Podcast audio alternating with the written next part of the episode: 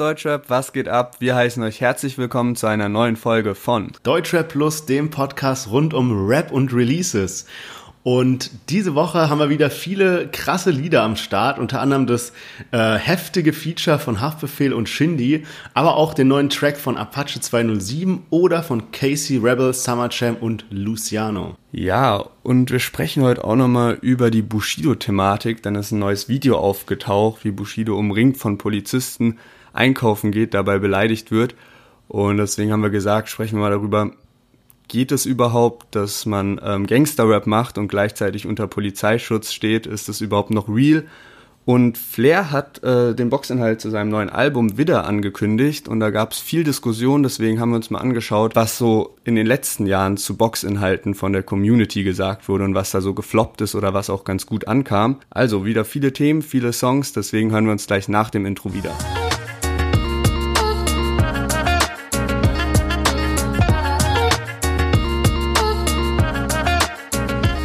Und bevor wir die heutige Folge starten, wollten wir uns einfach mal bei euch bedanken, dass mittlerweile so viele Leute unseren Podcast hören und auch so viele Leute abonniert haben, also immer schön abonnieren.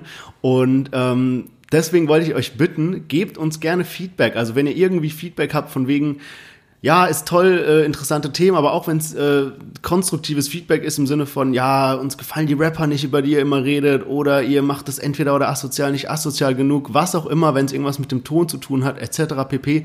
Schreibt uns einfach auf Insta eine Nachricht mit Feedback. Wir sind dankbar über alles, was wir von euch hören, weil wir dann eben unseren Podcast kontinuierlich für euch verbessern können. Genau, und auch wenn ihr Vorschläge zu neuen Rappern oder sowas habt, könnt ihr uns das auch gerne zeigen. Also einfach bei uns in die DMs sliden. Mittlerweile sind wir bei Folge 5 schon angekommen und in Folge 1, wer sich noch dran erinnert, haben wir drüber gesprochen, über die Capi-Pizza, und ich habe es jetzt endlich mal geschafft, die zu probieren. Hast du eigentlich, du bist ja vegetarisch jetzt geworden, aber hast du die Grillgemüse mal probiert? Nee, bisher noch nicht. Ich bin nicht nur Vegetarier geworden, sondern auch so ein bisschen Healthy Lifestyle und sowas. Okay. Das heißt, Aufbackpizza ist bei mir mit ein bisschen durch. Aber alles hau mal klar raus, wie ist denn das Ding? Ist es, ja, ich habe jetzt die Rindersalami, die gab's endlich mal im Rewe, und dann dachte ich, ey, wenn wir darüber gesprochen haben, muss ich die auch mal kaufen, um da mal so ein kleines Feedback zu geben. Und ich weiß nicht, ob das jetzt damit zusammenhängt, dass mir davor gesagt wurde, das ist irgendwie gleiche Qualität wie Ja-Pizza, und eine Freundin hatte mir auch geschrieben, dass das anscheinend wirklich vom gleichen Hersteller, also Südzucker, ja, produziert wird. Und dadurch bin ich natürlich so ein bisschen voreingenommen rangegangen auch. Aber die Pizza hat mir echt vom Teig her so einen richtigen Flashback gegeben an, keine Ahnung, wann ich das letzte Mal so eine Ja-Pizza, da gab es die immer so im Dreierpack für 2 Euro. Also, weißt du, und das war wirklich der Teig, die gleiche Qualität, der sah auch so ähnlich aus und auch voll trocken. Und die Pizza an sich war auch ziemlich klein, muss ich sagen. Und das Ganze dann für 4 Euro. Ja, krass, weil, also ich habe sie mir angeguckt, als ich das letzte Mal bei Edeka war, wollte halt einfach so gucken, ob es die jetzt gibt sozusagen, und habe dann so also ein bisschen Lebensmitteltestermäßig so geguckt, wie viel Gramm die so wiegt, und hab dann geguckt, was die Pizzen drumherum wiegen, und die war eigentlich relativ schwer und so, weil Capi meinte ja so in seinem Video, ja, der hat zu denen gesagt, einfach dick belegen mit Rindersalami und Gemüse und alle möglichen und so, und dann dachte ich so, okay, gut, die Pizza wiegt schon was, also vielleicht ist es dann so dieser Premiumpreis dann wert, aber also du sagst jetzt, war nicht geil, also... War der Belag extrem geil wenigstens, oder also war Belag auch die so? Die Rindersalami ging auf jeden Fall klar. Das ging klar, aber ich habe jetzt den Teig halt nicht so gefeiert. Der Teig ist halt ziemlich dick, so vielleicht deswegen wiegt's auch mehr, aber ich muss jetzt so sagen, für 4 Euro würde ich die niemals wieder kaufen. Also wenn du halt so für 2 Euro eine Dr. Wagner Steinofen kriegst, dann ist das schon das perfekte Katerfrühstück. Da brauchst du, also für was dann 4 Euro für die Capi-Pizza ausgeben? Ja, weil ich habe letztens noch drüber nachgedacht und habe so gedacht, ja, okay, ist es jetzt wirklich ein Produkt, mit dem sich Capi so langfristig so ein zweites Standbein aufbauen kann, und weil die ja ein bisschen teurer ist, und dann dachte ich mir so, ja, aber wenn das jetzt so eine richtig geile Pizza ist, also so eine richtig, die einfach besser ist als alle anderen Aufbackpizzen, dass sie dann vielleicht wirklich für halt so diese Capi-Fans, aber auch so alle anderen, die so ein bisschen Gangster-Rap hören und sowas, und dann so sagen, ey, wenn ich Aufbackpizza esse, dann nur die von Capi, die kostet zwar 1 Euro mehr, aber die schmeckt wie vom Italiener, weißt du, so, dann ja, genau, und auch alle anderen. Genau. Also, dass es wirklich die breite Masse einfach irgendwann sagt, warum Dr. Oetker, ich nehme jetzt halt die Capi-Pizza. Ja, genau. Aber trotzdem krass, der hat einfach 500.000 Pizzen verkauft in der ersten Woche. In einer Woche einfach. Krass, ja, heftig. Aber ich weiß nicht, also ich bin mal gespannt, ob die sich wirklich festsetzen kann. Ich würde sagen, die könnte sich festsetzen, wenn die halt so 2 Euro oder 2,50 € kosten würde, aber für 4 Euro schwierig. Ja, muss man mal schauen. Wir kommen jetzt mal zu unserer Line der Woche raten und da ich letzte Woche richtig lag, ist Lennart wieder mit Raten dran. Das heißt, meine Chance auf den Köftespieß, nee, Köftespieß ist es gar nicht mehr. Mittlerweile haben wir schon gesagt, Spaghetti-Eisbecher, rückt damit wieder in greifbare Nähe. Und ich habe mir diese Woche mal eine extrem dumme Line ausgesucht und weil ich ja die ersten Lines waren ja eigentlich schon gute oder so lustige Lines und die hier ist jetzt einfach extrem dumm. Alles klar, dann hau mal raus. Also, die Line geht so. Ich kenne Typen, die dich killen wegen Fruchtzwergen. Manche töten dich für ein paar Duftkerzen. Also, kurz, knackig, sinnlos. Und wie immer gibt's 3 Rapper zur Auswahl, die diese Line gebracht haben könnten. Nummer 1 ist Babasat, Nummer 2 ist Bushido und Nummer 3 ist Moneyboy. Oder sagen wir A, B, C, A, Babasat, B, Bushido, C, Moneyboy. Ey, bevor du die Line, also bevor du die Option gesagt hast, musste ich direkt an Moneyboy denken. Mhm. Aber jetzt sind die Optionen eben so gewählt, dass so... Also Moneyboy ist halt eine ganz andere Sparte als Babasat und Bushido, ne? So, dass es dann auch wieder sein könnte, dass es einer von den beiden Ersten ist. Kannst du die Line nochmal vorlesen, auch wenn die nicht so anspruchsvoll war? Also die Line geht so. Ich kenne Typen, die dich killen wegen Fruchtzwergen. Manche töten dich für ein paar Duftkerzen. Ja, was soll man dazu sagen? Ich muss aber auch ganz ehrlich sagen, wenn wir dieses Line der Woche uns überlegen, also wir suchen uns irgendeine Line raus... Die ist von irgendeinem Künstler und dann musst du ja noch 2 weitere Künstler finden. Und da ist es richtig essentiell, Künstler zu finden, die genauso dumme Lines schreiben. Weißt du, was ich meine? Das ist manchmal gar nicht so einfach, weil hätte ich jetzt den richtigen Künstler gesagt und dann zum Beispiel noch so, weiß ich nicht, jetzt Shindy oder Apache dazu genommen, dann wäre so klar gewesen. Ja. Deswegen musst du halt welche finden, die irgendwie halt auch so dumme Lines schreiben. Also was sagst du? A, Babasat, B, Bushido, C, Moneyboy. Es könnte halt echt jeder sein. Eigentlich denkst du nur so Moneyboy, weil das halt so eine behinderte Line ist, aber Bushido hat halt dadurch, dass er sich Texte schreiben lässt, halt auch schon solche Lines drin, ne? Ich mach mal einfach ein Bauchgefühl Moneyboy. Richtig, es ist Moneyboy auf seinem Track Pimmelberger. Okay. Trackname genauso gut wie die Line. Ja. Safe. Okay, ja, dann gehen wir zur Musik über. Ganz kurz noch ein Einschub zu den Charts mal wieder. Und zwar Aka und Bones sind mit dem Track in meinen Bands auf Platz 1 gechartet. Wir haben ja die Woche davor schon drüber gesprochen, dass Bones die erste Solo-Nummer 1-Single geschafft hat. Und jetzt sind die beiden einfach mit dem Track in dieser XXL-Release-Woche auf Platz 1 gechartet. Fand schon ein bisschen krass, weil der Track ja jetzt nicht so ein Sommerhit ist. Ja, fand ich auch krass. Was war noch rausgekommen letzte Woche alles? Das war ja irgendwie nur Knaller. Da war ja alles Mögliche dabei. Summer Cem und KC. Summer Cem, ja. Bei denen habe ich aber auch gelesen, dass das gar keine richtige Single war, sondern so Free-Track-mäßig. Ja. Die hatten ja dieses Quarantäne-Video da in Kreuzberg. Aber gut, dann kommen wir jetzt mal zu den Tracks von dieser Woche. Und Haftbefehl hat ja sein neues Album rausgebracht am Freitag, das weiße Album. Und da gab es die Single-Auskopplung zu KMDF, Coca macht dich feucht. Dieser Track geeignet für Blockpartys, Ghetto-Soundtrack, nachts wird es heiß. Ihr seid nur Pop-Artists, Peter Maffeis. Du hast ein Major-Deal, Bitch, ich hab 2 Labels. Schön für dich, ich hab gehört, du fährst Mercedes. Zur Seite mit deinem AMG. CAPO vermietet Autos italienisch. Komm, Bitch, du wirst feucht. Komm, Bitch, du wirst feucht. Nein, das ist voll. Komm, Bitch, du wirst feucht. Gib zu, Bitch, du wirst feucht. Neue Haftbefehl-Single feat. Shindy. Und ich saß am Freitag wirklich so wie ein kleines Kind vorm Laptop. Gibt's ja immer so 0 Uhr dann die Videopremiere, ne? Und dann geht es um 0 Uhr los und dann kommt aber erstmal dieser Timer, der nochmal 2 Minuten geht und runterzählt und ich warte so drauf und alle in dem Chat schreiben schon rein Shindy, Shindy, Shindy, ne? Weil das ja das Feature-Lied mit Shindy ist und dann geht so das Video los, der Haftbefehl-Part kommt so, fand ich so, naja, dann die Hook, irgendwie feiere ich gar nicht, ne? Mhm. Und dann geht so das Lied zu Ende und du denkst halt so, okay, so Spannungsbogen aufbauen und jetzt kommt gleich Shindy-Part, der steppt jetzt gleich ins Video rein und dann war einfach vorbei nach 2 Minuten. Ja, Mann, same. Ey, ich bin bei ein paar Punkten bei dir, bei ein paar muss ich widersprechen.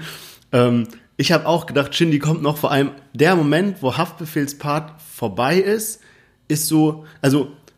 Das Video, wenn ihr diesen roten Balken seht, wo ihr gerade im Video seid, dann kommt am Anfang erstmal übel lange gar nichts, dann kommt Haftbefehlspart, oder dann kommt so der Refrain am Anfang, dann kommt Haftbefehlspart, da bist du schon ein Stück weiter vorne, dann ist Haftbefehlspart vorbei und du bist vielleicht so bei der Hälfte vom Video. Und dann denkst du natürlich, okay, jetzt kommt noch irgendwann Shindy, aber dann kommt der Refrain und dann kommt nichts mehr sozusagen. Also ganz komisch. Ja, und bei der Premiere siehst du nicht, wie lang das Lied ist. Also da kannst du das noch nicht sehen. Das heißt, du hast gar keine Ahnung, wie lang geht das Lied noch oder nicht, weil sonst könnte man vielleicht auch noch schon erahnen, okay, Shindy ist jetzt auf der Videoversion gar nicht mit drauf, aber du siehst es halt nicht. Ja, ich muss aber sagen, ich finde Haftbefehlspart richtig gut. Ich finde den übel nice. Also der ist halt so Statement-Rap to the limit. Der bringt so ein, also du kannst wirklich, jede Line davon ist so ein mieses Statement irgendwie, du hast einen Major Deal, Bitch, ich hab 2 Labels oder das ist Rap für den Winter. So, weißt du, das ist so, ey, das ist einfach so geil, ja. Deswegen, also ich feiere den Haftbefehl-Part übel und ich muss sogar sagen, ich finde den besser als den Shindy-Part. Okay, krass. Ich finde halt, also ich kann's nicht, ich feiere das Lied im Allgemeinen jetzt mittlerweile richtig. Ich fand die Hook am Anfang übel scheiße. Muss sogar sagen, jetzt mittlerweile gehört die halt so zum Lied dazu, obwohl man es, denke ich, besser hätte machen können, wenn man einfach eine Haftbefehl-Hook genommen hätte. Ich hatte so ein bisschen gehofft, dass Haftbefehl für den Track auf so ein Shindy-Level kommt, dass die so ein Pimp-Lied machen, sage ich mal. Das hätte ich, weißt du, was ich meine? Ich habe ja schon oft gesagt, jetzt in den letzten Folgen, so von wegen, Haftbefehl hat jetzt schon für sein neues Album viel released, was so dieser düstere Frankfurt-Offenbach-Rap ist irgendwie. Dann hat er das mit Shirin David rausgebracht, was ich ehrlich gesagt gefeiert habe. Und dann jetzt mit Shindy hätte der so voll was, finde ich, reißen können, wenn das so ein Hit gewesen wäre, im Sinne von so Affalterbach-Style, nur mit Hafti, sowas, was man so auch hören kann, so wenn du irgendwie so ein bisschen vortrinkst oder sowas. War jetzt so, ja, ist kein schlechter Rap, aber ist halt wieder dieses alte Haftbefehl, düstere, was so, er bleibt sich seiner Linie treu.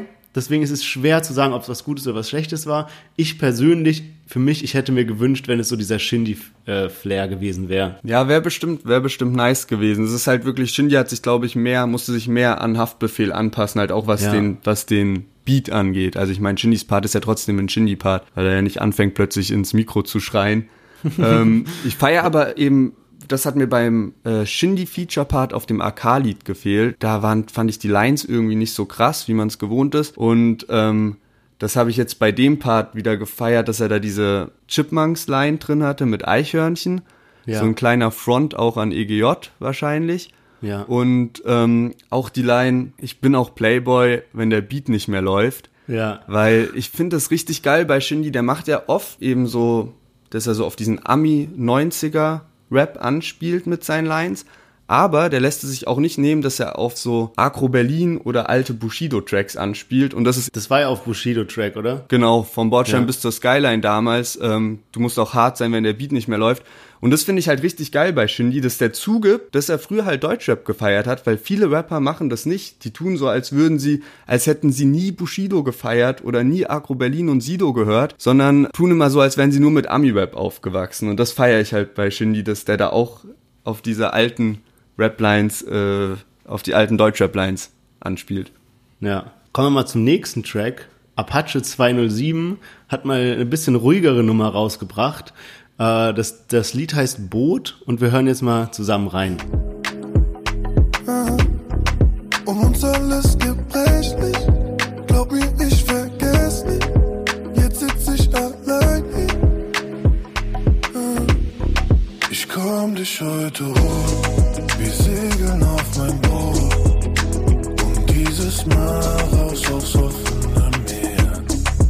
Damals war's ein Nein, mein Segel dir zu klein, doch das alte. Ja, der neue Track von Apache 207.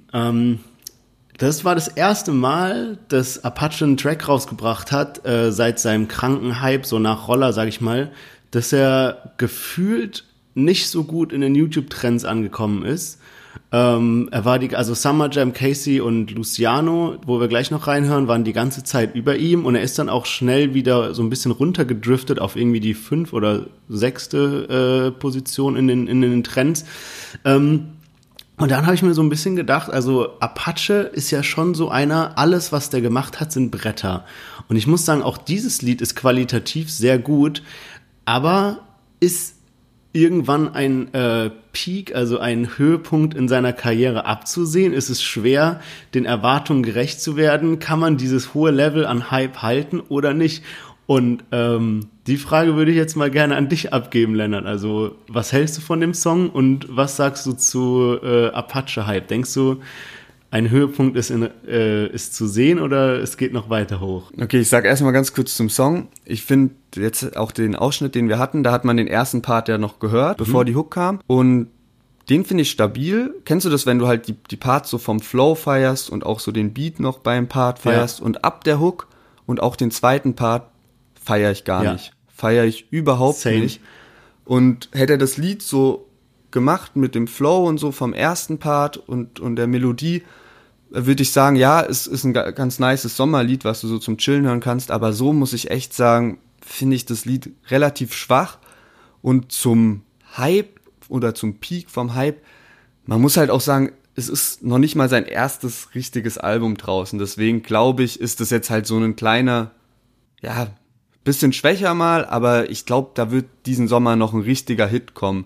Also Fame hat auch, ich habe jetzt nochmal geguckt, knapp 30 Millionen Streams in, weiß ich nicht, wann das kam, vor 2 Monaten? Ich glaube nicht mal. Ich glaube vor 1 Monat eher. Also schon heftig. Und ich denke, da kommt nochmal ein kranker Sommerhit auf jeden Fall. Und was denkst du denn? Vielleicht ganz kurz noch zum Lied. Also ich muss dir wirklich in allen Punkten zustimmen. Ich habe auch das Lied gehört und ich mag das, wenn Apache so, also der singt ja eigentlich, sage ich mal, und wenn er dann so mit seiner Stimme hochgeht oder so, das, was man jetzt auch in unserem Ausschnitt gehört hat, das feiere ich voll. Und wie du gesagt hast, dann kam so der Refrain und ich dachte so, okay, bisschen schwach. Und dann der zweite Part und dann dachte ich, hä? Ganz anders. Was hat er mit dem Lied gemacht, ja? Zum Hype, ja, bin ich ganz bei dir. Also es ist schwer, nur Hits zu landen, sage ich mal. Da gibt's nur einen, der das richtig kann und das ist Shindy. Nein, Spaß. Aber ihr habt wahrscheinlich schon gemerkt, dass wir so kleine Shindy-Fanboys sind hier.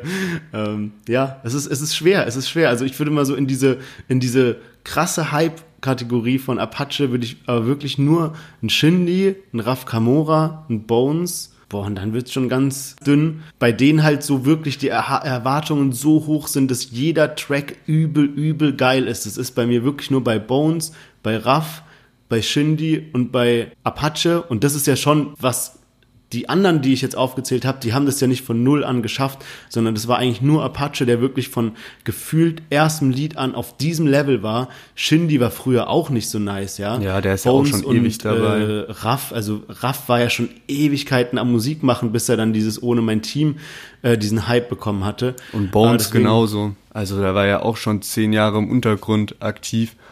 Ja. Ja, und da muss man aber auch sagen, also... Warte mal, gibt's bei dir noch jemanden, den du in diese Liga mit reinpacken würdest, von den 4, die ich jetzt aufgezählt habe? Oder ist bei dir auch die 4 und dann erstmal ein bisschen Abstand und dann kommen die nächsten? Schwierig zu sagen, weil ich finde es schwierig, die Künstler miteinander zu vergleichen teilweise auch. Jetzt ein Shindy mit einem Apache, weil ein Shindy ist ja jetzt auch nicht so dieser Hit-Garant im Sinne von, dass der so die Lieder bringt, die dann im Club laufen. Also so ein Affalterbach und so sind ja auch so ein bisschen so Singles, die so nach vorne gehen und ist jetzt nicht so Sommerhit-mäßig. Das, was zum Beispiel Raff immer, oder nicht immer, der hat ja auch diepe Tracks, aber was Raff bringt oder was Bones auch bringt und Apache, deswegen fällt es mir schwierig, die mit Shindy so direkt zu vergleichen, weil Shindy nochmal so eine eigene Liga, einen eigenen Film fährt.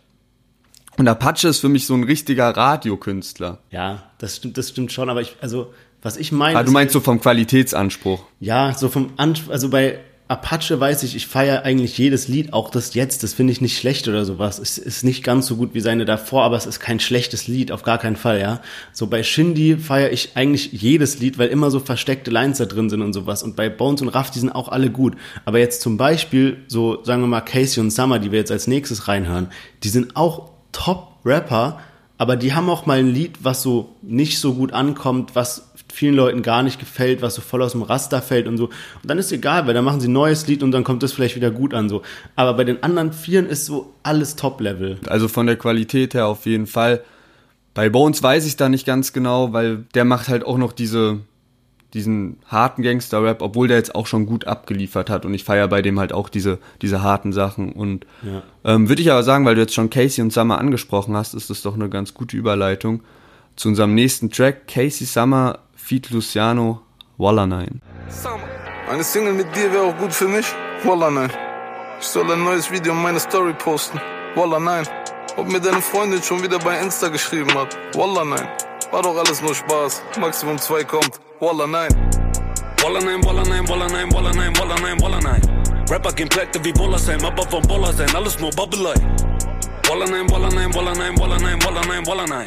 Wir kommen mit Daisy und Butterfly, Season beginnt, es ist Casey und Summertime. Jette auf dem Speedboat. Ey, zu krass einfach. Ich finde es so heftig, dass die beiden, also jetzt Casey und Summer, immer schaffen, solche Meme-Lieder zu releasen. Also sowas wie Wallah Nein oder, wie hieß das denn, nicht jetzt, vor 2 Jahren, was die rausgebracht haben, vor 3 Jahren zu Maximum, halt immer solche Sätze, die einem so im Kopf bleiben. Ja, die haben ja auch lustige Promo dazu gemacht, also so immer in diesem Summer Cem hat so ein Video gedreht, wo er so im Saturn war und dann fragt er irgendwie einen, wo das neue Album von Farid Bang ist oder habt ihr das neue Album? Und dann sagt der Saturn-Mitarbeiter so, Wallah Nein. Dann fragt so eine dicke Frau ihn, ey, können wir mal ein Foto machen? Er so, Wallah Nein und so, so 3-4 Mal und dann so, Wallah Nein, Wallah Nein. Was mich an dem Lied verrückt macht, weißt du was, ey, so dumm, gell?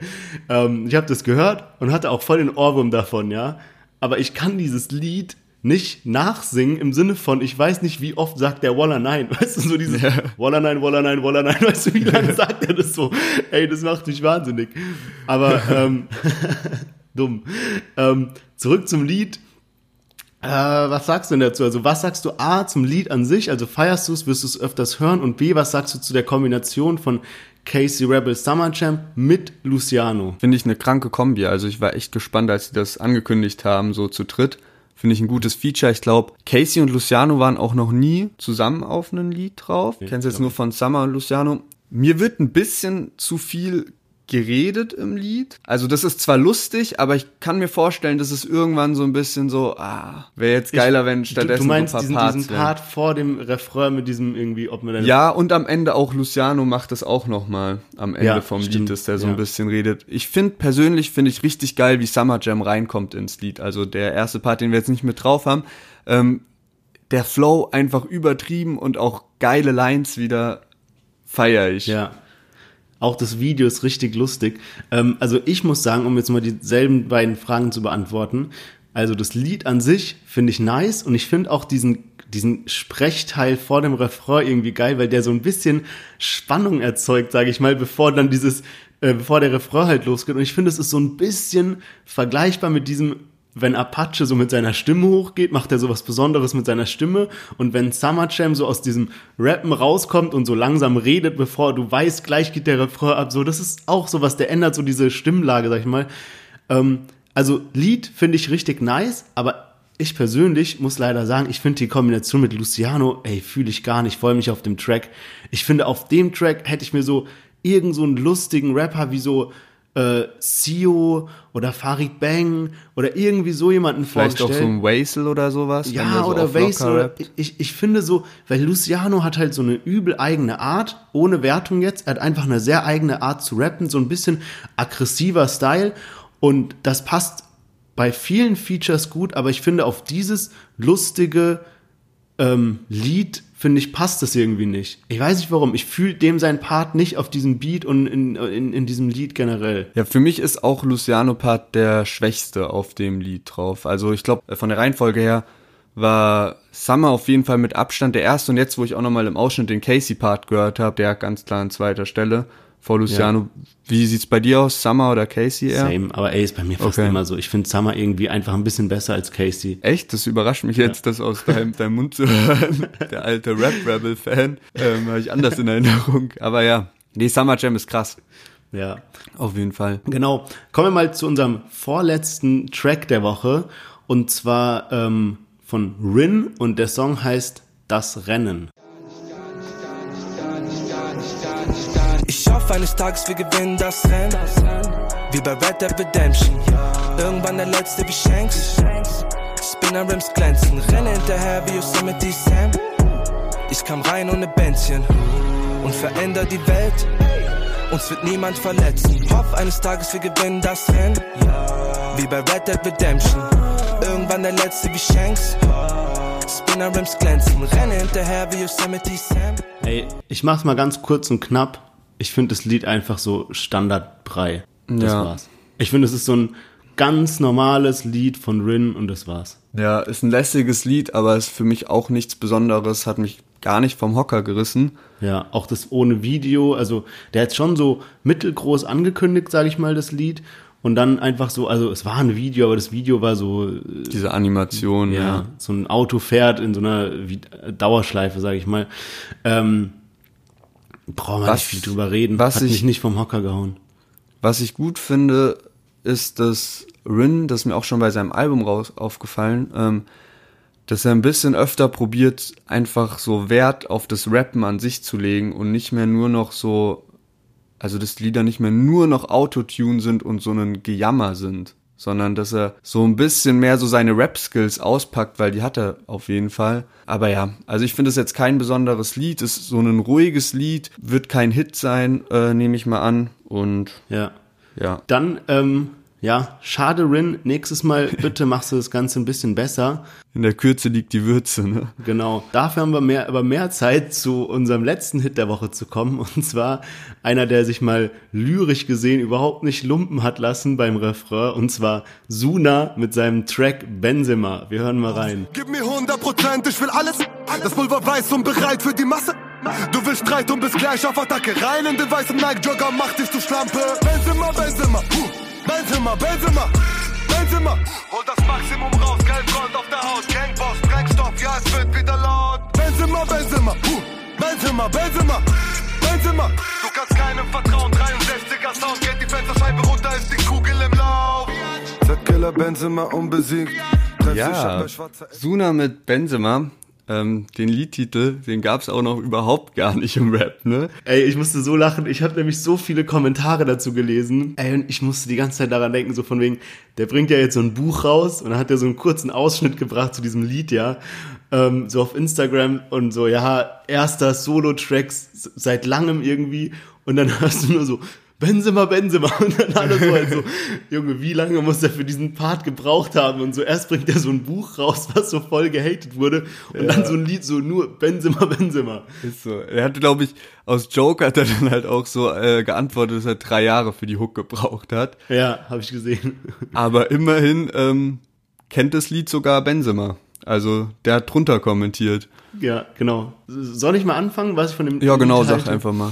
Also erstmal, ich mag Zuna, ich mag seine Musik und ich finde tatsächlich, dass er mein Lieblingskünstler von der ganzen KMN-Gang ist, also von, sagen wir jetzt mal, Miami Yacine und AZ. Der kleine AZ, genau. Finde ich Zuna am besten, also ich finde auch sein Solo-Album, was er mal hatte, fand ich richtig nice. Bin ich wahrscheinlich nicht... Also es gibt bestimmt viele, die AZ besser finden oder die Miami Yacine besser finden. Ich mag Zuna halt am meisten. Deswegen habe ich mich jetzt auch sehr auf seinen Solo-Track gefreut. Muss aber sagen, der Refrain ist einfach behindert mit diesem Benzema. Also ich fühle es einfach nicht. Vor allem finde ich es schade, weil ich die Parts eigentlich gut finde und auch, also der sagt ja nicht nur durchgehend Benzema im Refrain, der sagt das zwar oft, aber der sagt dann so Benzema, Benzema und dann irgendwas rappt er dann. Und selbst die Dinger sind geil, was er dann so kurz sagt, aber mit diesem blöden Benzema macht er das ganze Lied für mich kaputt. Also Video ist gut, Die Texte sind gut, ich finde den Rapper an sich gut, schön, dass er ein Solo-Lied jetzt rausbringt, aber warum diesen blöden Benzema-Part, weißt du, Assidum, was sagst du zu dem Lied? Boah, ich bin mir unentschlossen beim Lied, ich fand aber einen YouTube-Kommentar lustig, und zwar hat jemand geschrieben, dass mittlerweile Zuna weniger Autotune benutzt als Farid Bang. Und dass das ja ein krasser Wandel ist einfach. Ja. Und das stimmt halt wirklich. Ich glaube, bei dem Lied war jetzt gar kein Autotune dabei.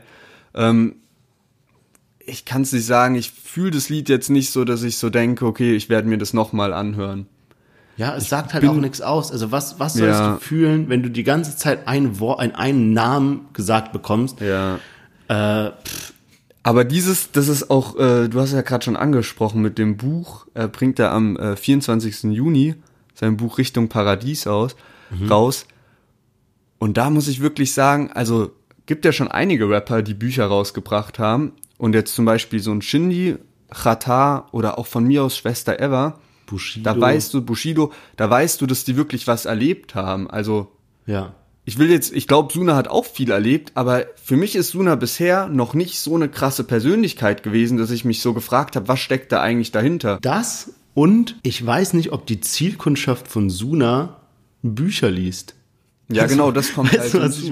Ich meine, die das hören, sind ja so Leute, die das wahrscheinlich auch so viel auf Partys halt so KMN und sowas hören oder halt auch Kids einfach so. Kids, deswegen. Ja. So Kids, die sich halt dann irgendwie so, da nennt sich dann der Max nennt sich dann auf Instagram KMN Max, weißt du, so eine halt. Ja.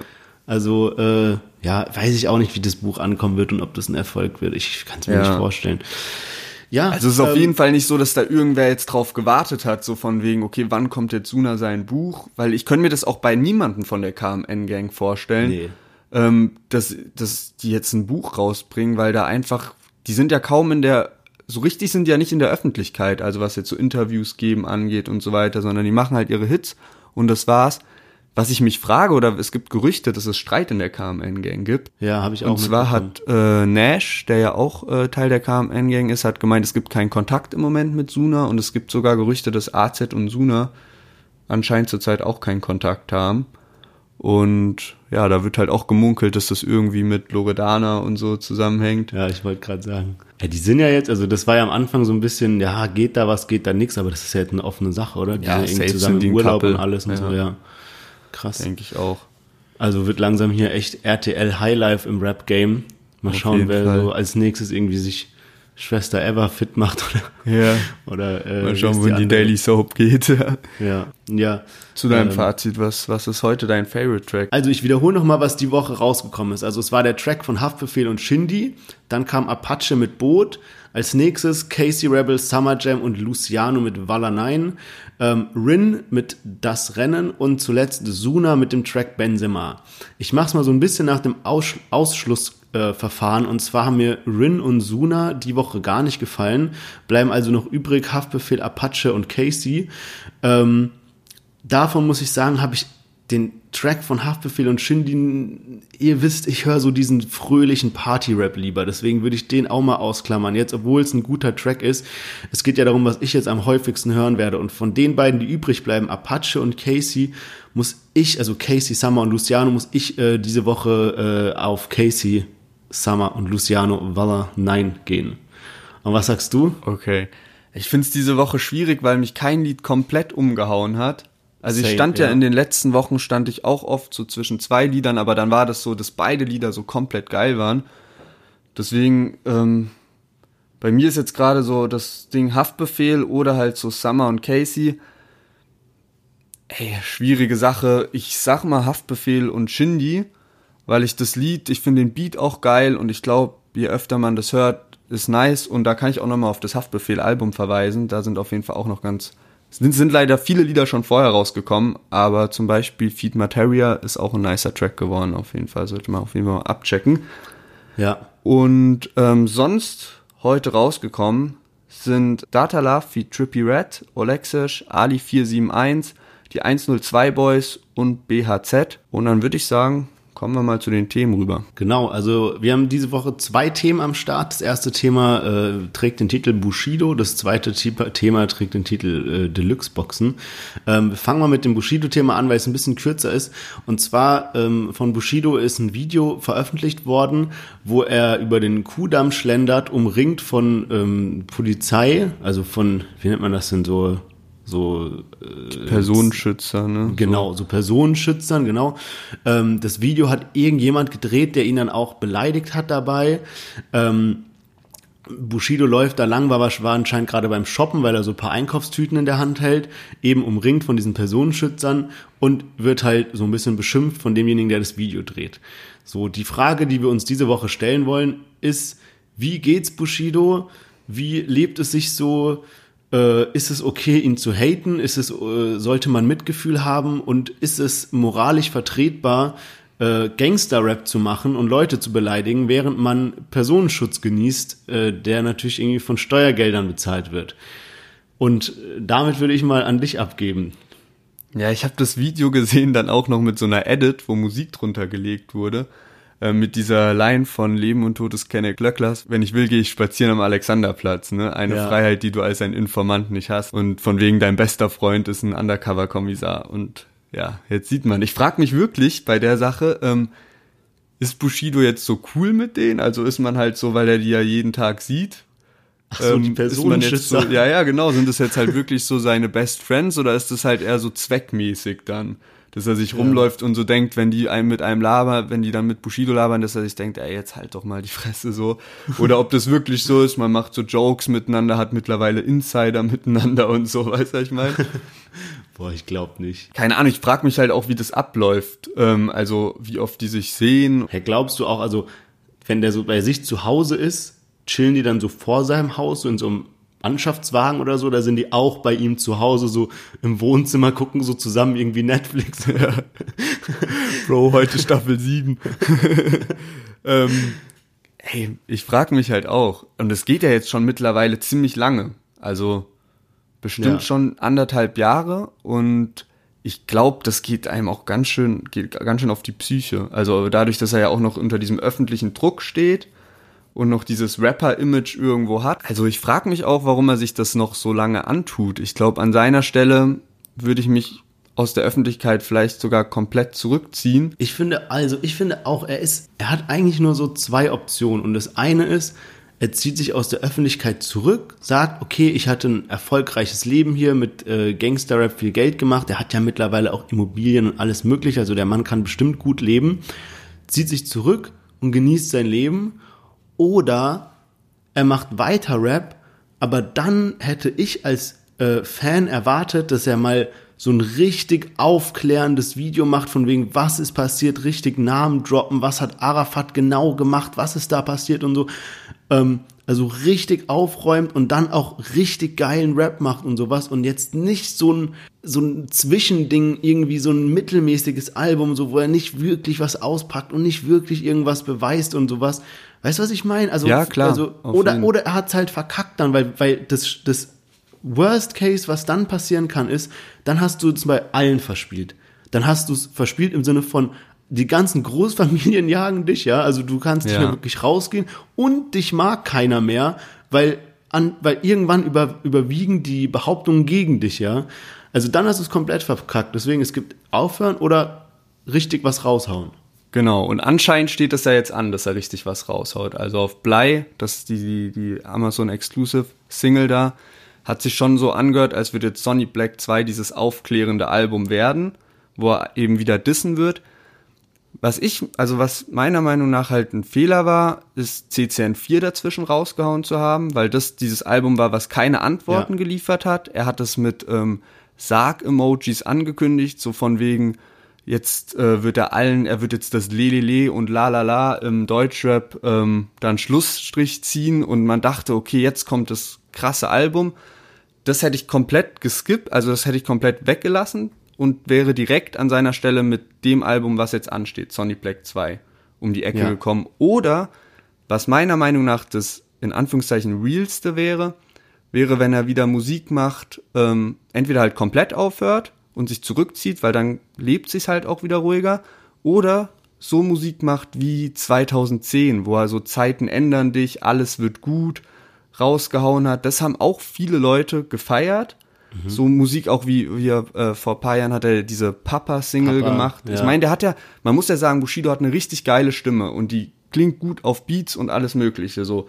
Das heißt, wenn er so Musik machen würde, dann hätte er halt bei der Rap-Szene verkackt, aber dann könnte er halt noch die Musik weitermachen und das würden sich trotzdem Leute auch anhören.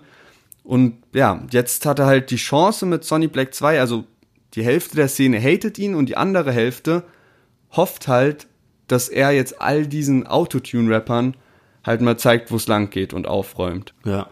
Ich denke, das ist auch Bushidos einzige Chance, warum der überhaupt noch eine Chance in diesem Rap-Kosmos hat, ist, oder in der harten Rap-Szene hat, ist eben, dass so viele unzufrieden sind mit Autotune, immer der gleiche Trackname, immer die gleichen Lines. Das ist halt so der große Pluspunkt von Bushido.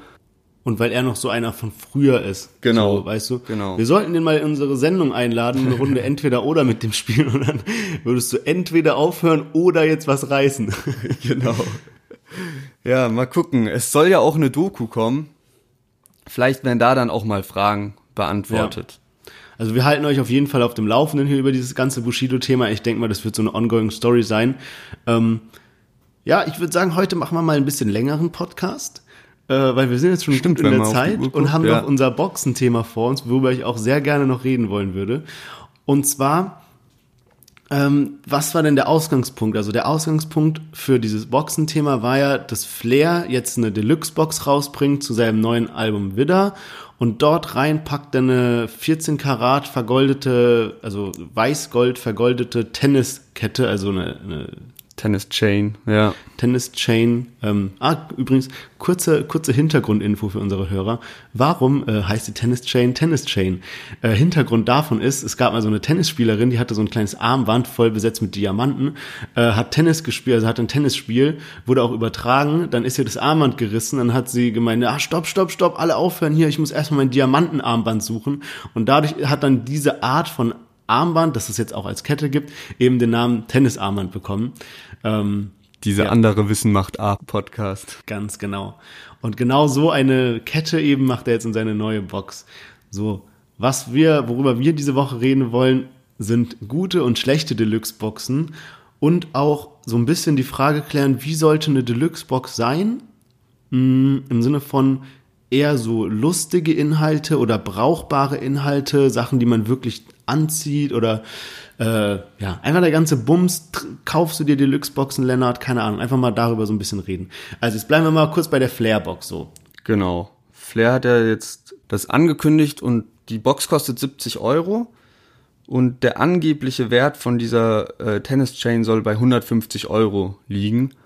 Und jetzt waren eben auch ein paar Leute bei Soprano Julius, diesem Shop. Und jetzt kriegt Flair eben vorgeworfen, dass das halt so AliExpress-China-Ware ist. Und das ist eben jetzt so diese Diskussion. Also ich denke, was klar ist okay, die Kette wird da zwar für 150 € angeboten, aber der Einkaufspreis, weiß ich nicht, wo der liegt. Ja. Ne? Ist ja auch logisch, dass Flair muss ja auch was mit den Boxen verdienen, dass der da natürlich selber nicht irgendwie 100 € für die Kette ausgibt. Ich kann den Hate irgendwo nachvollziehen, weil ja, wenn das halt China-Ware ist, dann sollte man es vielleicht auch alles nicht so groß machen, aber ich muss auch sagen, Flair hat bisher immer solide Boxinhalte gebracht und finde das so an sich eine ganz gute Idee. Man sollte da als Fan vielleicht einfach nicht diese hohe Erwartung haben und das sollte man als Künstler vielleicht auch nicht so raushängen lassen, von wegen, kränkste Kette überhaupt. Was denkst du denn dazu? Genau, also ich finde auch, als Boxinhalt finde ich es eigentlich ganz nice, weil es ist sowas, das können viele Leute tragen. Es ist jetzt nicht sowas komplett Außergewöhnliches oder so ein komisch bedrucktes T-Shirt oder sowas, sondern einfach eine Kette.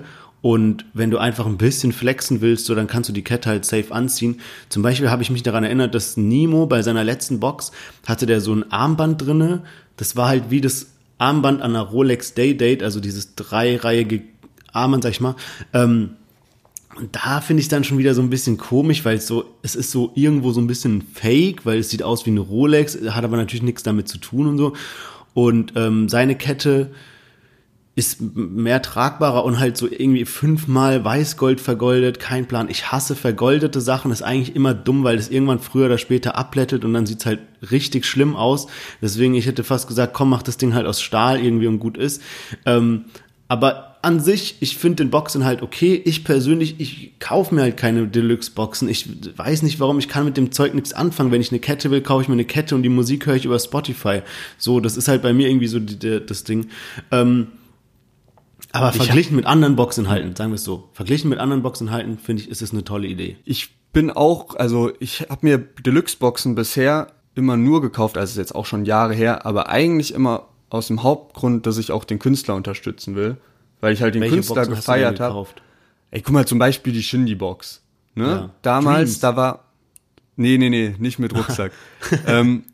Damals, da war da die Fuck Bitches Get Money Box, da war diese Snapback von Shindy drin. Ja. Ich habe die kein einziges Mal getragen. So, ja. Ich habe mir einfach die Box gekauft, weil ich halt übelster Shindy-Fan war und den halt so supporten wollte. Da war dann noch so ein Textbuch drin, das war auch ganz nice, aber das brauchst du halt auch nicht mehr unbedingt, weil du halt Genius hast, ne? Ja. So, aber das war halt einfach nur, Digga, ich hab den halt gefeiert und dann habe ich mir halt die Box gekauft. Ich habe mir auch mal Algier-Boxen gekauft, weil ich den halt einfach lustig fand, so. Ja, den letztens, Typen und den halt supporten. Ey, also dazu muss ich noch eine lustige Story erzählen. Ich war letztens Lennart besuchen, und er macht so die Tür auf und normalerweise hat Lennart sehr schlichte Klamotten, irgendwie ein schwarzes T-Shirt oder sowas einfach, macht die Tür auf und hat einfach so ein assiges Milf-Hunter-T-Shirt an. Ey, das war so lustig.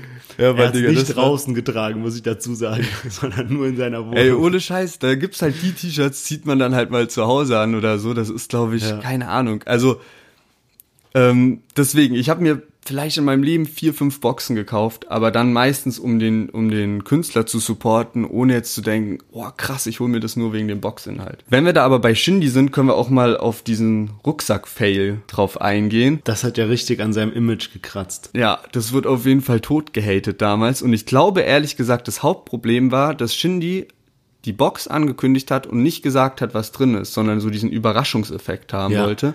Vielleicht mal ganz kurz für die als Hintergrundinformation, die nicht ganz so tief in diesem ganzen Rap-Geschichte drinstecken. Also Shindy hatte damals eine Box angekündigt, also auch so eine Deluxe-Box, wo dann irgend so ein Goodie drin ist. Und da Shindy halt eben so ein qualitativ hochwertiger Rapper ist und immer viel mit Fashion zu tun hat, ist halt jeder davon ausgegangen, dass da jetzt irgendwas Krasses drin sein muss. Dann wurden die Boxen ausgeliefert und drin war der billigste Rucksack, den man sich nur vorstellen kann. Also wirklich... schlechter, als wenn ihr euch irgendwie bei Kicken Rucksack kauft, so ein komplett wabbeliges Plastikding aus China. Und damit hat er halt, also das hat niemand gefeiert. Das war halt einfach Müll, was da drin war. Kein Mensch wäre mit diesem Rucksack rausgegangen. Und damit hat er sich halt echt einiges verbockt. Ich glaube aber halt, wenn er einfach den Rucksack angekündigt hätte, da ist ein schlichter schwarzer Rucksack drin, wo das Shindy-Logo drauf ist. Dann hätten sich vielleicht welche beschwert, bestimmt, aber ich glaube, das wäre gar nicht so schlimm gewesen. Die Leute wüssten dann halt, okay, das ist drin, da weiß man, worauf man sich gefasst macht. Ich glaube, das Schlimmste war halt, dass er das so angekündigt hat, von wegen, den Boxinhalt hatte noch niemand und man stellt sich kranke Sachen vor und dann macht man die Box auf und dann ist da halt nur dieser Rucksack drin. Und ich glaube, da sind auch viele Boxen zurückgegangen. Also. Aber das meine ich auch mit so... Wie sollte ein Boxinhalt sein? Warte, lass mich mal ganz kurz, bevor wir die Frage klären, ich habe mal ein paar Boxen aufgeschrieben, damit mal alle Hörer hier so ein kleines Hintergrundwissen zu den Boxen haben und dann philosophieren wir mal ein bisschen über die Frage, ja? Zum Beispiel 18 Karat hatte in seiner Box so ein kleines Ticker-Handy, worauf man Snake spielen konnte und so eine Maske, die er immer trägt. Fler hatte zum Beispiel mal ein Parfum drin namens Vibe Om. Hayes hatte ein Fake-Urin drin, den man zum Beispiel bei Pisstests benutzen kann, wenn man auf Drogen getestet wird. Ratar hatte nach seinem Goldtransportüberfall eine Kette drin mit einem Goldzahn, der halt auch echt Gold vergoldet war. San Diego aka SpongeBOZZ hatte ein Koks-Set mit drin, also sein Album hieß auch irgendwas mit Kokain oder was weiß ich, weiß den Namen gerade nicht mehr, hatte so ein Set drin, wo eben ein Röhrchen, ein Spiegel und eine Kreditkarte drin war. Und ganz wild, Massiv hatte in seinem Album, also in seiner Box, ein bisschen Massiv DNA drin. Da gab es dann so ein Video, wie er sich so Blut abnehmen lassen hat. Und dann hattest du quasi so eine Kette mit so einem Art Haifischzahn oder so. Und der war wie so eine Kanüle und da drin war Blut von Massiv, also mit seiner DNA. Jackpot. So, jetzt habt ihr ein bisschen Hintergrundinfo, was so in einer Box drin sein kann. Das sind jetzt auch wirklich sehr außergewöhnliche Boxen. Oftmals sind halt irgendwie sowas wie eine Bauchtasche oder ein T-Shirt oder sowas drin, ja. Genau, und ich finde halt, also die Frage ist, wie sollte ein Boxinhalt sein? So, und ich finde, es gibt Müll, das lassen wir jetzt mal beiseite, und von den guten Boxinhalten gibt es halt entweder lustige Sachen, wie jetzt zum Beispiel bei einem 18 Karat. Ich finde die Idee übel lustig mit diesem Ticker-Handy, wo man Snake drauf spielen kann und seiner Maske. Ich finde sogar bei SpongeBOZZ, es ist zwar sehr grenzwertig, weil der, glaube ich, auch viele jüngere Fans hat, aber an sich, du bringst ein Album raus, wo der Titel irgendwas mit Koks zu tun hat und da ist ein Zierröhrchen, ein Spiegel und eine Kreditkarte dabei. Die Idee an sich ist halt irgendwie kreativ, sage ich mal, ja. Finde ich aber auch echt wirklich, also gerade wenn das jetzt so ein Frauenarzt oder King Orgasmus One gebracht hätte, der so, seine Fans sind so Ü25 und da ist ein Zierröhrchen drin, würde ich sagen, ja, okay, kein Problem. Ja. Aber bei SpongeBob, wo wirklich wahrscheinlich die Hälfte der Fans noch 13 oder 12 sind, ja, finde ich so Zierröhrchen, boah, keine Ahnung, so. Also als ich angefangen habe, Rap zu hören, wusste ich auch noch nicht, was jetzt die Line hol mir 10 Teile beim Ticker bedeutet. Und wenn man dann so Kids darauf bringt, was man eigentlich mit diesem Zierröhrchen machen könnte, finde ich schwierig. Andererseits muss man natürlich auch sagen, besser durchs Röhrchen als durch einen Geldschein, ne? Der Assi. Ja, also um das mal kurz klarzustellen, sowas unterstützen wir natürlich in keinster Weise. Ich wollte nur die Kreativität dieser Idee hervorheben. Also was ich eigentlich sagen wollte, es gibt entweder kreative, lustige Inhalte, so wie das, was man aber an sich nicht wirklich gebrauchen kann. Du brauchst nicht dieses Fake-Ticker-Handy mit Snake drauf. Du brauchst nicht wirklich, hoffentlich, Zierröhrchen, Spiegel und sowas im SpongeBob-Design. Oder aber das andere ist irgendwas Brauchbares. Also zum Beispiel wäre das bei mir, was würde ich jetzt wirklich benutzen, wäre zum Beispiel ein schlichtes T-Shirt, wo vielleicht ganz klein irgendwas drauf ist oder irgendwas, was man nicht direkt mit dem Rapper in Verbindung bringt. Zum Beispiel würde ich jetzt kein T-Shirt tragen, wo fett Shindy draufsteht, aber wenn jetzt vielleicht hinten im Nacken ganz klein Friends with Money steht und das T-Shirt hat eine tolle Qualität, sowas könnte ich mir vorstellen, was wirklich brauchbar ist. Also entweder lustig oder brauchbar. Und viele schaffen es halt nicht. Die machen dann halt Müll rein, weil es halt keine gute Qualität hat, weil es nicht wirklich lustig ist, weil es nichts Neues ist. Ja, genau. Ich meine, der Hintergrund, warum das Rapper ja auch machen, ist, will da nichts unterstellen, aber teilweise vielleicht auch weniger, weil man den Fans was Gutes tun will, sondern weil man eben besser charten will und die Charts eben so funktionieren, wer am meisten Umsatz macht, chartet am höchsten und nicht nach den Verkaufseinheiten. Und das heißt, wenn du halt ein Album rausbringst, wo du jetzt 5000 Boxen verkaufst, die halt 50 Euro kosten, dann chartest du höher als einen Rapper, der nur seine CD rausbringt, die nur 17 Euro kostet, so. Aber ja, trotzdem finde ich es gut, dass Rapper sich kreative Sachen überlegen, aber es sollte halt auch immer irgendwas Brauchbares sein. Fler zum Beispiel hat auch mal eine Bluetooth-Box reingepackt, kann jeder was mit anfangen. Ist perfekt. Ja. Er hat sogar dabei darauf verzichtet, dass die Box dann für die Charts angerechnet wurde, weil der Boxinhalt war dann so teuer, dass das nicht mehr von den Charts so angenommen wurde und dann gingen so nur die Streamings in die Charts gegangen und die CD-Verkäufe, weil wenn eben der Boxinhalt mehr wert ist als die Musik, ist das nicht mehr, dass es für die Charts gezählt wird. Deswegen sieht man auch häufiger, dass noch Instrumental-CDs reingepackt werden, weil dann der Musikwert auch wieder steigt. Ach was, Junge, bei dir kriegt man ja richtig die Insider-Infos hier. Was? An die Interessierten da, wie das so abläuft. Ja, da ändert sich aber auch immer wieder was. Und vor allem diese ganze Deluxe-Box-Sache ist halt eben so ein deutsches Ding. Also zum Beispiel im Ami-Rap oder so gibt es überhaupt nicht, dass da Rapper so eine Deluxe-Box rausbringen. Ja. Also da muss ich sogar sagen, würde ich mir eher eine Box kaufen, weil ich mir vorstellen kann, wenn jetzt zum Beispiel, so, sagen wir mal so ein Travis Scott, der bringt eine Box raus und bei dem ist es ja so, wenn der zum Beispiel eine Kollabo macht mit Adidas oder mit Nike oder sowas, dann sind diese Fashion-Pieces immer übel gehypt.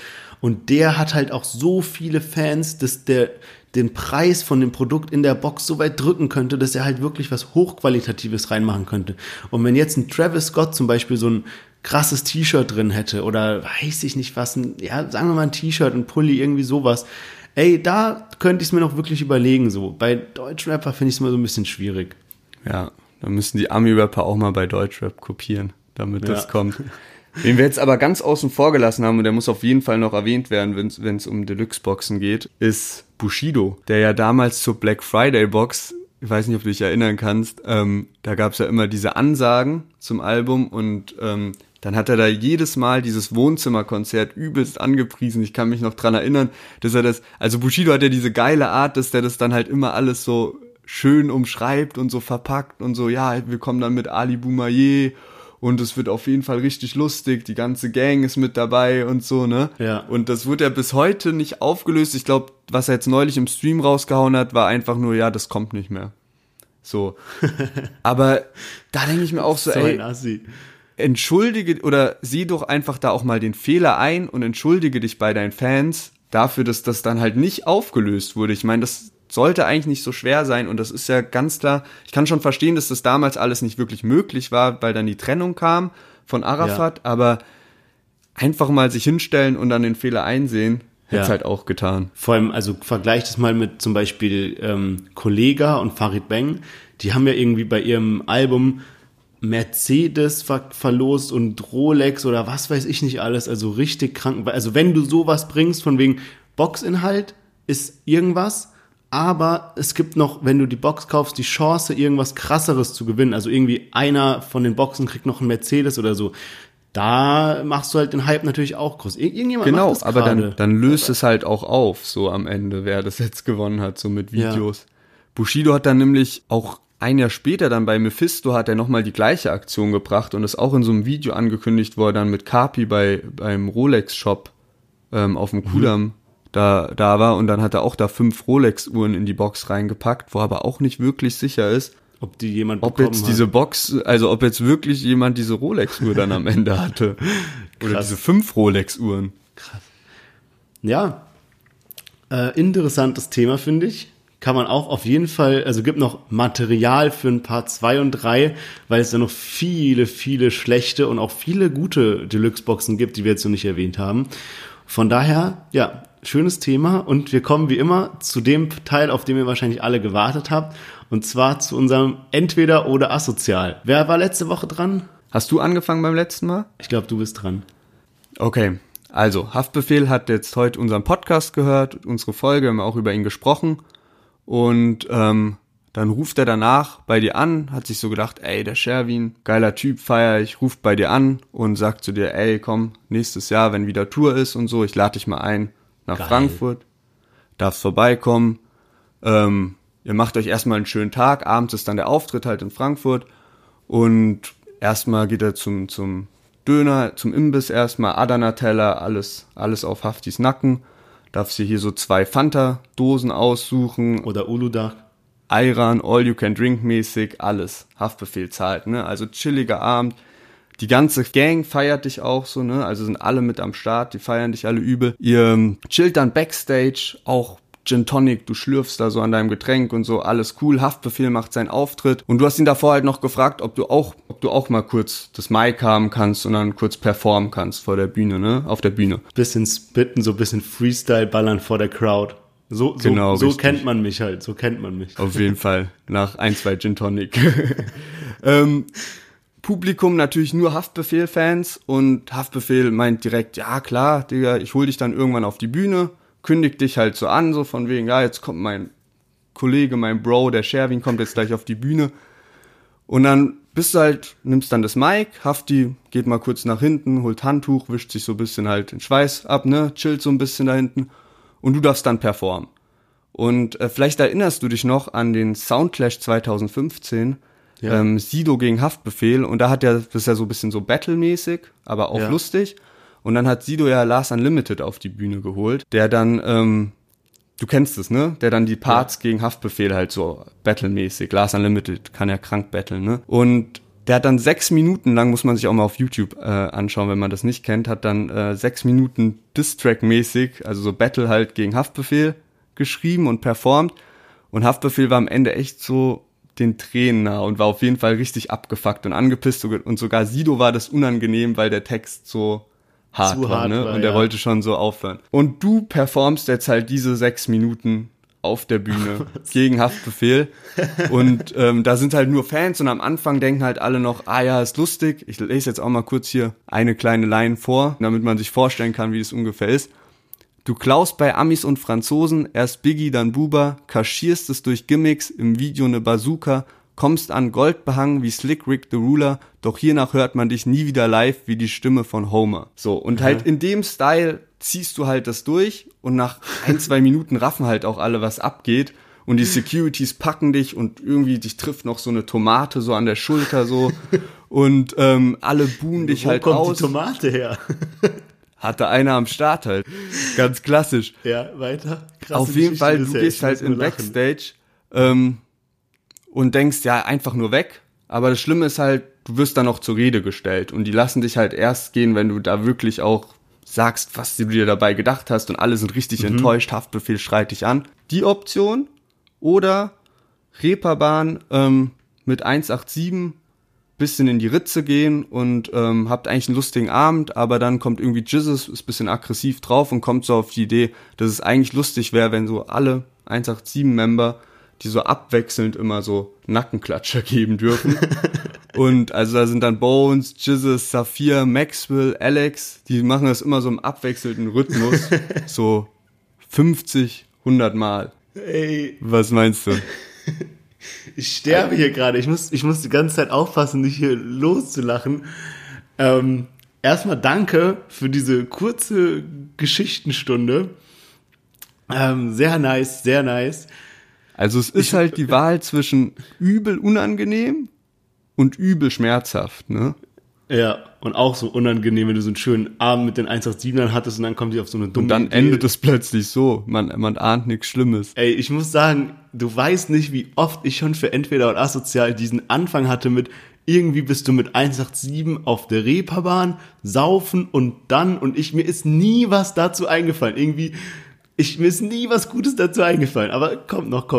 Also, ich muss sagen, ich würde die Option mit den 187ern und den Nackenklatscher nehmen, weil ich mir nichts Unangenehmeres vorstellen kann, als also vor so einer ausverkauften Arena voll Haftbefehl Mini-Aslak-Fans zu stehen und dann Haftbefehl 6 Minuten lang, vor allem, die kommen dir wahrscheinlich Ewigkeiten lang vor, da zu dissen und mit Tomaten beworfen zu werden. Ja, die Tomate hat's dir angetan. Und dann noch von Haftbefehl und der ganzen Aslaks-Bande so zur Rede gestellt zu werden. Wenn man einfach rausrennen könnte und flüchten könnte, wäre es wahrscheinlich doch so halb so schlimm, aber danach noch dem in die Augen sehen zu müssen. Vor allem, wer sagt es nicht, die Aslaks auch anfangen, dann so Nackenklatscher zu verteilen. Ist so. Da kommt dann so ein Security und boxt dich von der Bühne, so kollegamäßig. Ja, Mann. Aber ich muss sagen, du hast wirklich Bilder in meinen Kopf gezeichnet mit diesem Jizzes fängt an, Nackenklatscher zu verteilen. Das kann man sich so bei dem vorstellen, wenn der so zu viel getrunken hat.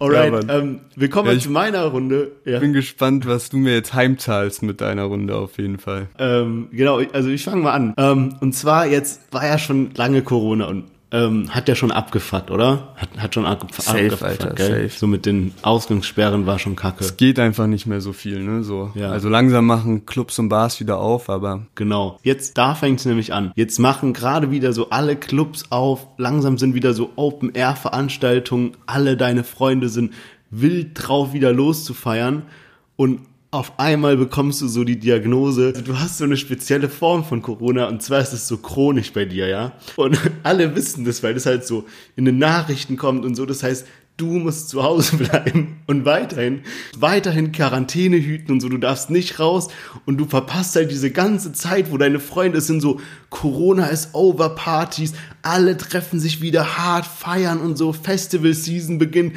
Sommer ist da und so und du musst aber so ein Jahr lang weiter Corona machen und jeder weiß es halt und diese Form, die du hast, ist halt so übel ansteckend, deswegen musst du halt die ganze Zeit wirklich zu Hause bleiben, weil keiner auch sowas mit dir machen will, das wäre so ein Jahr lang, also wenn du dann wieder rauskommst, dann ist halt diese ganze enthusiastische Corona ist vorbei Phase ist dann halt schon gegessen, sondern ist wieder so normal wieder und dann kannst du aber wieder rausgehen nach einem Jahr. Gibt aber eine Lösung und zwar gibt es so eine spezielle Behandlung, die diesen ominösen Betrag von 50.000 Euro kostet, den ich ja so gerne in meinen Entweder-Asozials benutze. Und 50.000 Euro ist ja echt eine Menge Geld, weil es hat man ja nicht einfach so auf der hohen Kante, dass man mal sagt, komm, hier hast du mal 50.000 Euro. Leider nicht. Deswegen ist ja aber dein guter alter Kumpel Sonny Black aufgefallen, wo du denkst, ey, den könnte ich ja mal anhauen, und rufst dann halt an, sagst, ey, buh, was geht ab? Ich brauche 50.000 Euro, können wir da nicht irgendwas machen?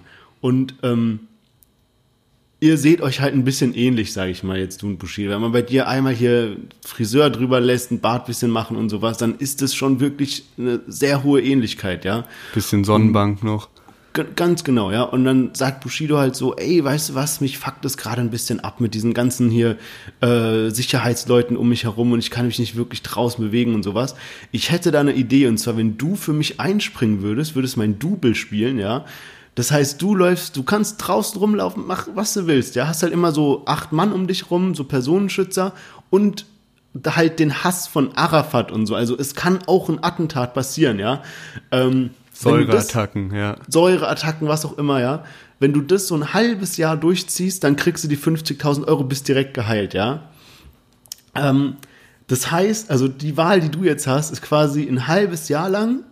Du darfst aber rausgehen, also du kannst schon zu den Corona-Partys gehen und alles, hast halt immer diese Personenschützer um dich rum, auch wenn du dich mal mit Family triffst oder mal mit einem Mädel triffst oder sowas, sind halt immer die 8 Mann so dabei, mit denen kannst du dich aber auch anfreunden, also ist ja dir überlassen, sag ich mal. Aber ist halt diese Option, also ich wiederhole nochmal, Option A ist halt eben, du kannst ein Jahr lang nicht raus, ja. Fuck übel ab, du verpasst alles, was jetzt Geiles kommt, verpasst ein ganzes Jahr eigentlich von deinem Leben, ja. Option B, du kannst raus, wirst aber ein halbes Jahr lang halt von diesen Personenschützern betreut und hast noch Gefahr, dass Arafat dich irgendwie attackiert. So. Und kriegt dann am Ende 50.000 Euro oder was? Nee, die 50.000 Euro brauchst du, um behandelt zu werden, um dann wieder rausgehen zu können. Ach so, okay. Vielleicht war mein Entweder oder Asozial ein bisschen zu kompliziert. Also ich hab's aber verstanden. Ist klar. Ein Jahr drin bleiben oder direkt raus und nach einem halben Jahr auch keine Personenschützer mehr und keine Angst vor Arafat mehr. Ich feiere das halt auch ab und zu mal so easy raus zu können, jetzt ohne halt so eine Gruppe um dich rum zu haben, ne, und so Aufmerksamkeit zu erwecken. Also deswegen stelle ich mir das schon hart stressig vor, mit so 8 Personenschützer immer unterwegs zu sein, auch so jetzt bei so einem kleinen Einkauf oder so. Die können tragen helfen. Das stimmt auch wieder. Andererseits natürlich so den Sommer zu verpassen, ist halt auch harter Abfuck. Ich weiß aber auch nicht ganz genau, ob der Sommer so geil wird, weil klar, Clubs und Bars machen auf, aber man weiß ja nicht ganz genau, wie sich halt so Corona... Sagen wir, es würde geil werden. Ja, dann nehme ich mal das Risiko in Kauf und... Geh mit 8 Personenschützern ein halbes Jahr lang raus und ich muss auch sagen, ich hätte hoffe, auch die dass Option die halt genügend Rücken geben, dass Arafat nicht kommt. Hätte ich auch gemacht, ganz im Ernst, diesen Sommer zu verpassen. Ich glaube wirklich, der Sommer wird geil, weil einfach, auch wenn die Clubs nicht unbedingt offen haben oder Festivals sind, die Leute haben so Bock zu feiern, so dass irgendwo geile Partys gehen. So 2-3 Monaten. Ja, ganz genau. Mir ist auch aufgefallen, bevor wir den Podcast rausgebracht haben und schon so ein paar Testaufnahmen aufgenommen haben uns eigentlich jede Woche die Themen gefehlt. Also es gab nicht so viel geile Themen, über die wir sprechen konnten.